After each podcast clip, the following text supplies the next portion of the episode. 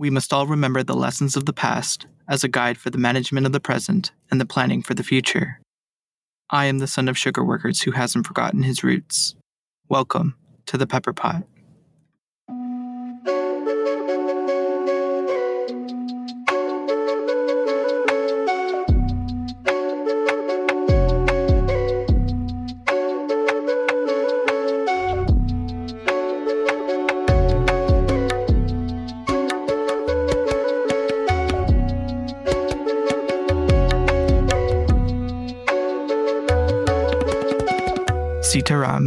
Assalamu alaikum, and welcome to the Pepper Pot. Lord Hardinge, Viceroy of India from 1910 to 1916, was among the earliest figures to launch public attacks against the indenture system, citing, among other things, grave recruiting irregularities, high death and suicide rates on plantations, sexual immorality in immigrant camps, and mounting prosecutions for minor infractions. Mahatma Gandhi also played an important role in the abolition of indentureship. In particular, his 1906 Satyagraha campaign in South Africa marked the beginning of the struggle against British rule in India. In fact, by 1915, as the Indian nationalist movement grew in strength and popularity, more and more people became aware of the inhumane conditions under which indentured laborers were forced to work. Indian nationalist groups, magazines, and journals soon began sending representatives to British colonies to report on the conditions of indentured laborers. They published articles that highlighted the injustices and brutality of the system, exposing the exploitation and abuse of the Indian laborers. You see, these reports were widely circulated throughout India and were instrumental in galvanizing public opinion against the indenture system. The reports also had an impact on the British authorities, who were forced to take note of the growing unrest and opposition to indentureship. Pressure from both India and Britain led to the suspension of the indenture system on March 12, 1917.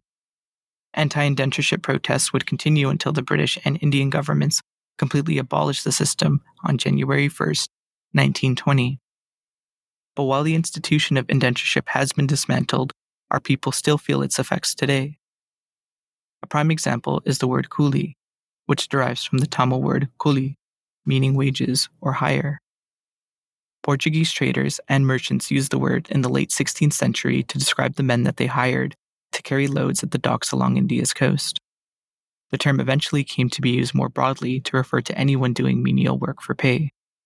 Following the abolition of slavery, coolie became a derogatory term used by planters and overseers to refer to indentured Indians.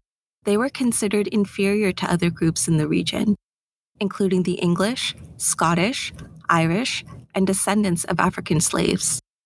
The term was used to assert power over our people and to remind them of their menial status. Its use also contributed to tensions between Indians and Africans.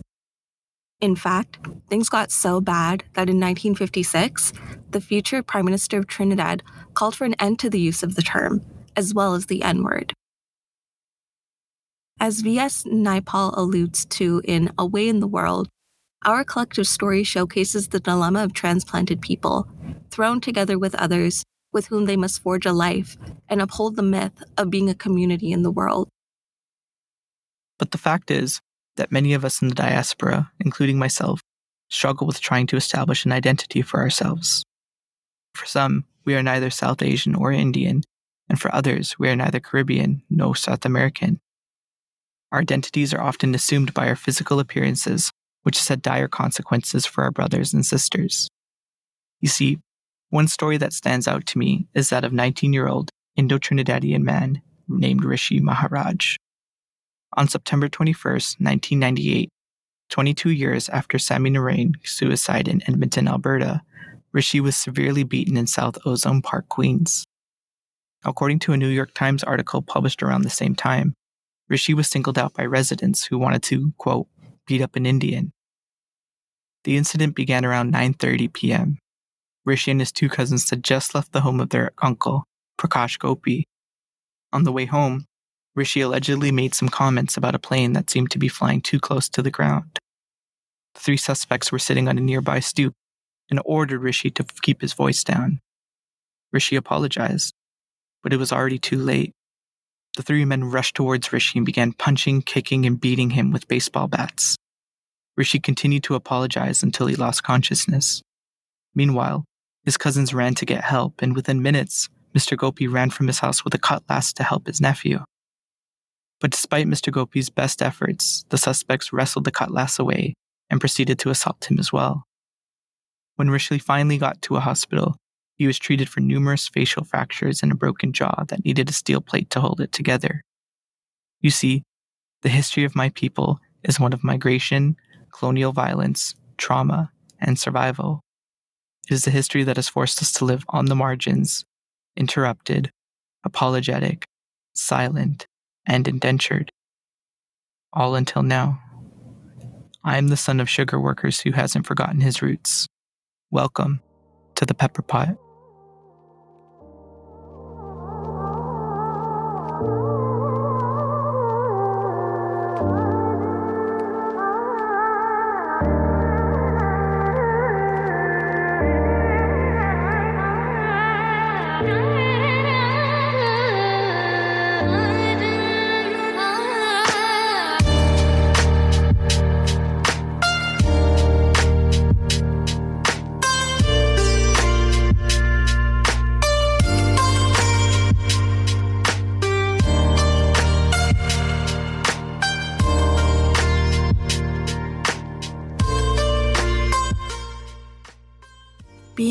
Caribbean means belonging to a unique cultural identity that has been shaped by centuries of migration, colonialism, survival, and resilience.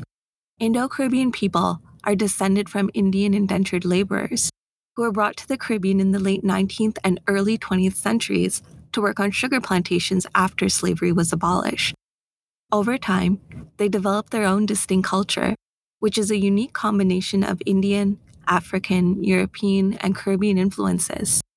Despite the rich cultural heritage of Indo Caribbean people, their story remains largely untold. As Brenda Beck wrote in a 1992 South Asian Diaspora article, the task of forming an image of our people has been left mainly to the media, which has done little more than pick up derogatory international stereotypes about Indian poverty, female oppression, and the like, and apply them to us. So, what does it mean then to be Indo Caribbean? Well, it means to have a cultural identity that is shaped by a history of displacement and resilience. It means to speak English as a mother tongue, but to also have a connection to Indian languages and dialects. It means watching Bollywood movies like Kuch Kuch Hota Hai, Dil To Pagal Hai, and Kal Ho Naa Ho with English subtitles, and dancing to Hindi film songs at birthdays, weddings, and basement jams. It means to have an interest in cricket, dance, and music that is more Caribbean than Indian, but to still maintain a connection to the cultural heritage of our ancestors. For example, our food is a delicate combination of Indian and Caribbean flavors that reflects the history of our people. And while it uses many of the same spices and ingredients as traditional Indian dishes, it also includes local Caribbean ingredients such as plantain, cassava, and seafood. A big shout out to Guyana shrimp. If you know, you know but we also have a rich tradition of music and dance that reflects our unique cultural identity. Chutney music, for example, is a genre of music that originated in Trinidad and Tobago and is a fusion of Indian and Caribbean music styles. It reflects the creative energy and resilience of the Indo Caribbean people who have adapted their cultural traditions to their new environment to create something new and unique.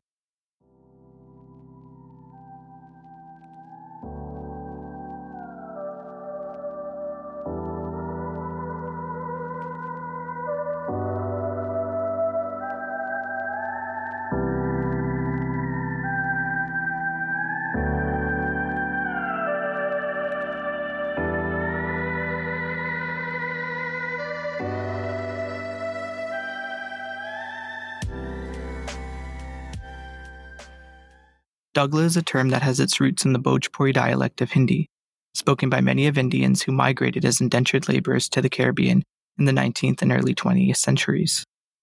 Originally used in North India to describe a person born to parents of different castes, Dougla carries a strong connotation of pollution in Orthodox Hinduism, which sees relationships across castes as illegitimate.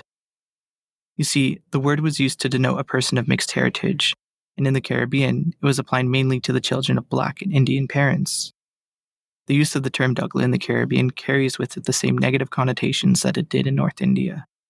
The word is used to imply that the person is of impure or mixed blood, and as such, it is a form of discrimination that perpetuates a divisive social hierarchy based on race and ethnicity. As I sit here reflecting on the impact of the term Dougla, I am struck by the magnitude of its effect on members of my community.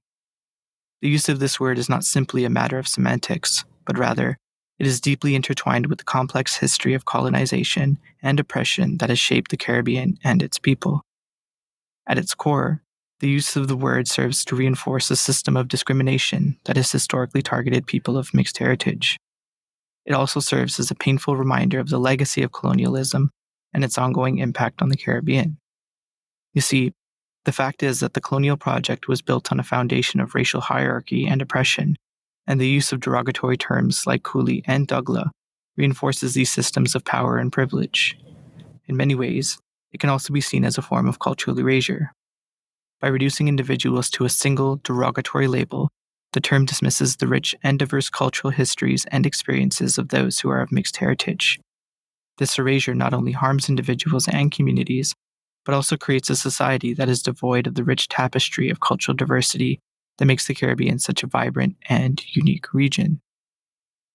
In recent years, however, I have seen how the word Dougla is being reclaimed and redefined by those who identify as such. This reclamation is a powerful act of resistance against the systems of oppression and discrimination that have historically targeted individuals of mixed heritage across the Caribbean.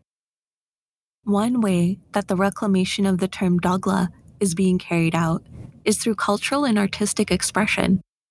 Musicians, poets, and visual artists are creating works that celebrate the diversity of Caribbean cultures and challenge the harmful effects of derogatory labels.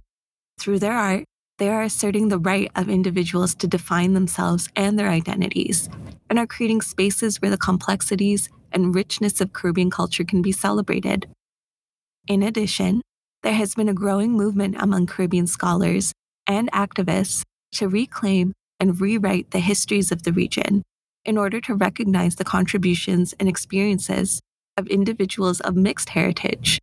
This includes research that sheds light on the lived experiences of those who identify as Dougla, and that challenges the dominant narratives that have perpetuated systems of discrimination and oppression.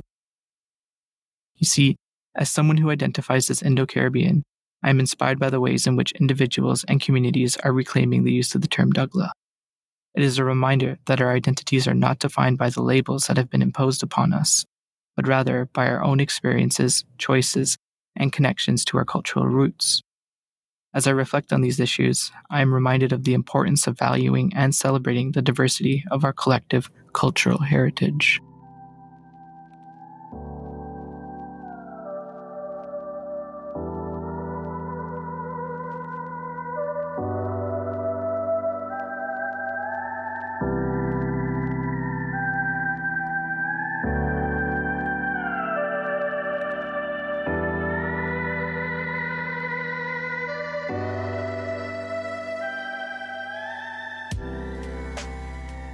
Guyana is a frequently misplaced and mispronounced nation in the West. Formerly British Guyana, this small South American nation is nestled between Brazil, Venezuela, Suriname, and the Atlantic Ocean. She remains the only official English speaking country in South America, the land of many waters and the land of my people. Before the Spanish, Dutch, French, and British colonial powers, Guyana was inhabited by the Arawak and Carib indigenous tribes. In no time, these tribes were forced deep into the interior parts of the surrounding rainforests. Africans were soon brought to the region as slaves to work the sugar plantations. And when slavery was abolished, Britain turned to indentured servitude to maintain their enormous wealth and grip on power in the region. While some returned to India after completing their indentured contracts, many stayed, with ambitions of starting a family and building a better life. For years, these stories were lost to the pages of history books until the children and grandchildren of those indentured workers began to trace their roots, combing through government archives and ship records, hoping to connect with the land and people that had long forgotten them. So, as I reflect on the first time I came across the idea of tracing one's Indian roots, I am reminded of the sense of curiosity and fascination that washed over me. You see, it was in reading Gaiutra Bahadur's Coolie Woman, The Odyssey of Indenture, that I first learned of the stories of the men and women who were brought to the Caribbean as indentured laborers. Through her vivid descriptions and detailed accounts, Bahadur painted a picture of the harsh realities faced by indentured Indians as they left their homes and families behind in search of a better life in the Caribbean. You see, reading about the struggles and triumphs of Indian indentured laborers struck a chord deep within me as I began to think about my own ancestral roots and the stories that had been passed down through the generations. I felt a sense of connection to my ancestors, despite the fact that our experiences and circumstances were vastly different. It was through their stories that I began to understand the importance of heritage and the value in knowing where we come from. As I continued to explore the idea of tracing my Indian roots, I came across the stories of two former prime ministers of Trinidad and Tobago, Basdeo Panday and Kamala Persad-Bissessar, whose ancestors hailed from Uttar Pradesh and Bihar, respectively. Learning about their journey and the struggles they faced as they sought to build a new life in a foreign land was both inspiring and humbling. It reminded me of the resilience and strength that is often inherent in those who have faced adversity and who have overcome it. Through my exploration of these stories, I have come to understand the importance of honoring our roots and preserving the stories of those who came before us. It is through these stories that we gain a deeper understanding of ourselves and our place in the world. And it is through our connection to our heritage that we are able to build a sense of identity and belonging. As I reflect on my own ancestry, I am struck by a sense of longing and curiosity. I often find myself wishing that I knew more about my ancestors and the journey that they took from India to the Caribbean. Which ship did they come on? What part of India did they come from? What plantations were they taken to? This longing to know more about my ancestors is not just born out of curiosity, but also a desire to connect with my heritage and understand more about my own identity. It is through knowing the stories of those who came before us that we are able to build a sense of connection and belonging, and to understand the experiences that have shaped our family history.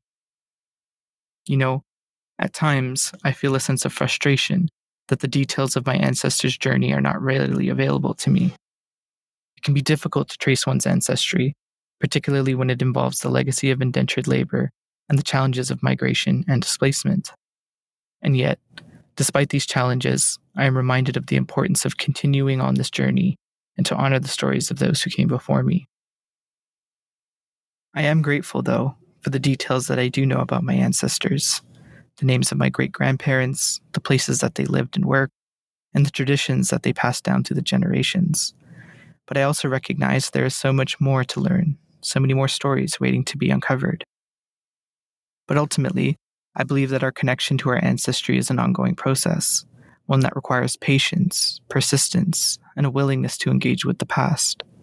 And so, even as my desire for more information about my ancestors grows stronger, I'm reminded of the value in cherishing the stories that I do know and in continuing to seek out the missing pieces of the puzzle.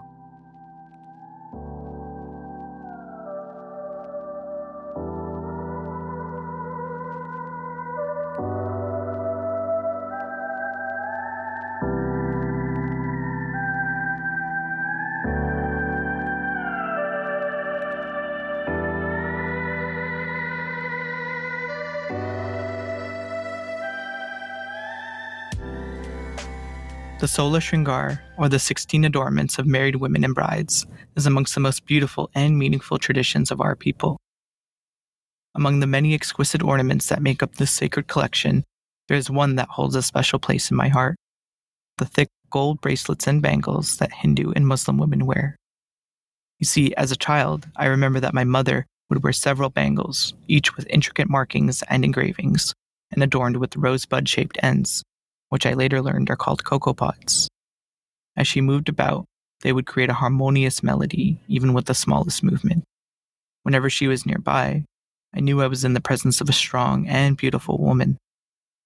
You see, she taught me that some women wear multiple bangles, anklets, chains, and rings to indicate their wealth and their status.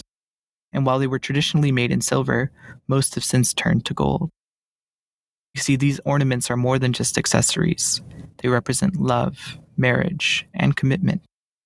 They are a reflection of the strength and resilience of women who had the courage to love deeply and to love unconditionally.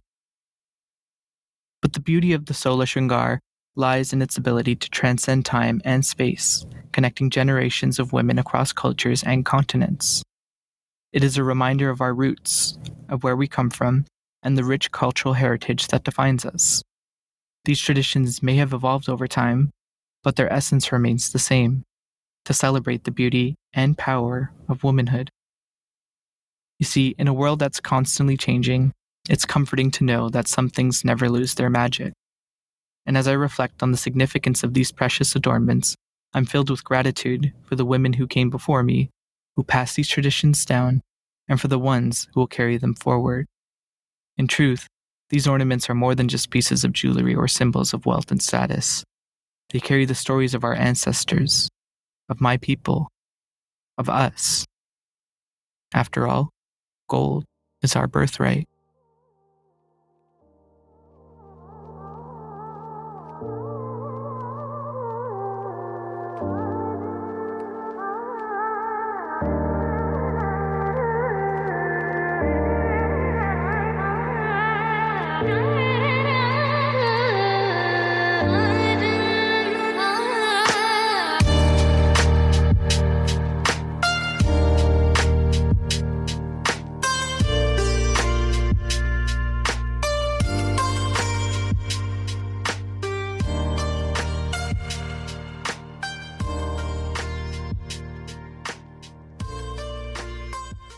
As we come to a close, we want to take a moment to express our sincere appreciation for the support from all of our listeners. Now, my name is Ryan Navindra Ramden, and together with my partner, the artist Saraswati Ramprashad, we bring to you the Pepper Pot. In this podcast, we explore the legacy of Indo Caribbean people and the survivors of Indian indentureship. As children of the Guyanese diaspora, we are paying homage to our ancestral roots through this body of creative work. So, what can you expect from the Pepper Pot? Well, join us on Sundays as Saraswati and I unpack the untold history of Guyana through narrative storytelling in Season 1. We share the story of Indian indentureship, discuss our experiences as first generation Guyanese Canadians, and unapologetically confront some of the most pressing issues facing the Indo Guyanese community. As newcomers to the podcasting world, we're eager to hear your thoughts. What did you like about this episode? What do you want to hear more of?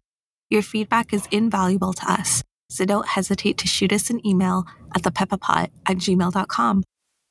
Your encouragement helps us grow and learn more about you, our audience. And for those of you who just can't get enough of our grand story, we encourage you to check out the resources listed in the description below. Who knows what stories and discoveries await you? Follow us on Instagram, YouTube, LinkedIn, and Facebook at the Pepper Pot Podcast. We'd love to hear from you. Thanks for tuning into this episode, and we'll see you again on the Pepper Pot next Sunday.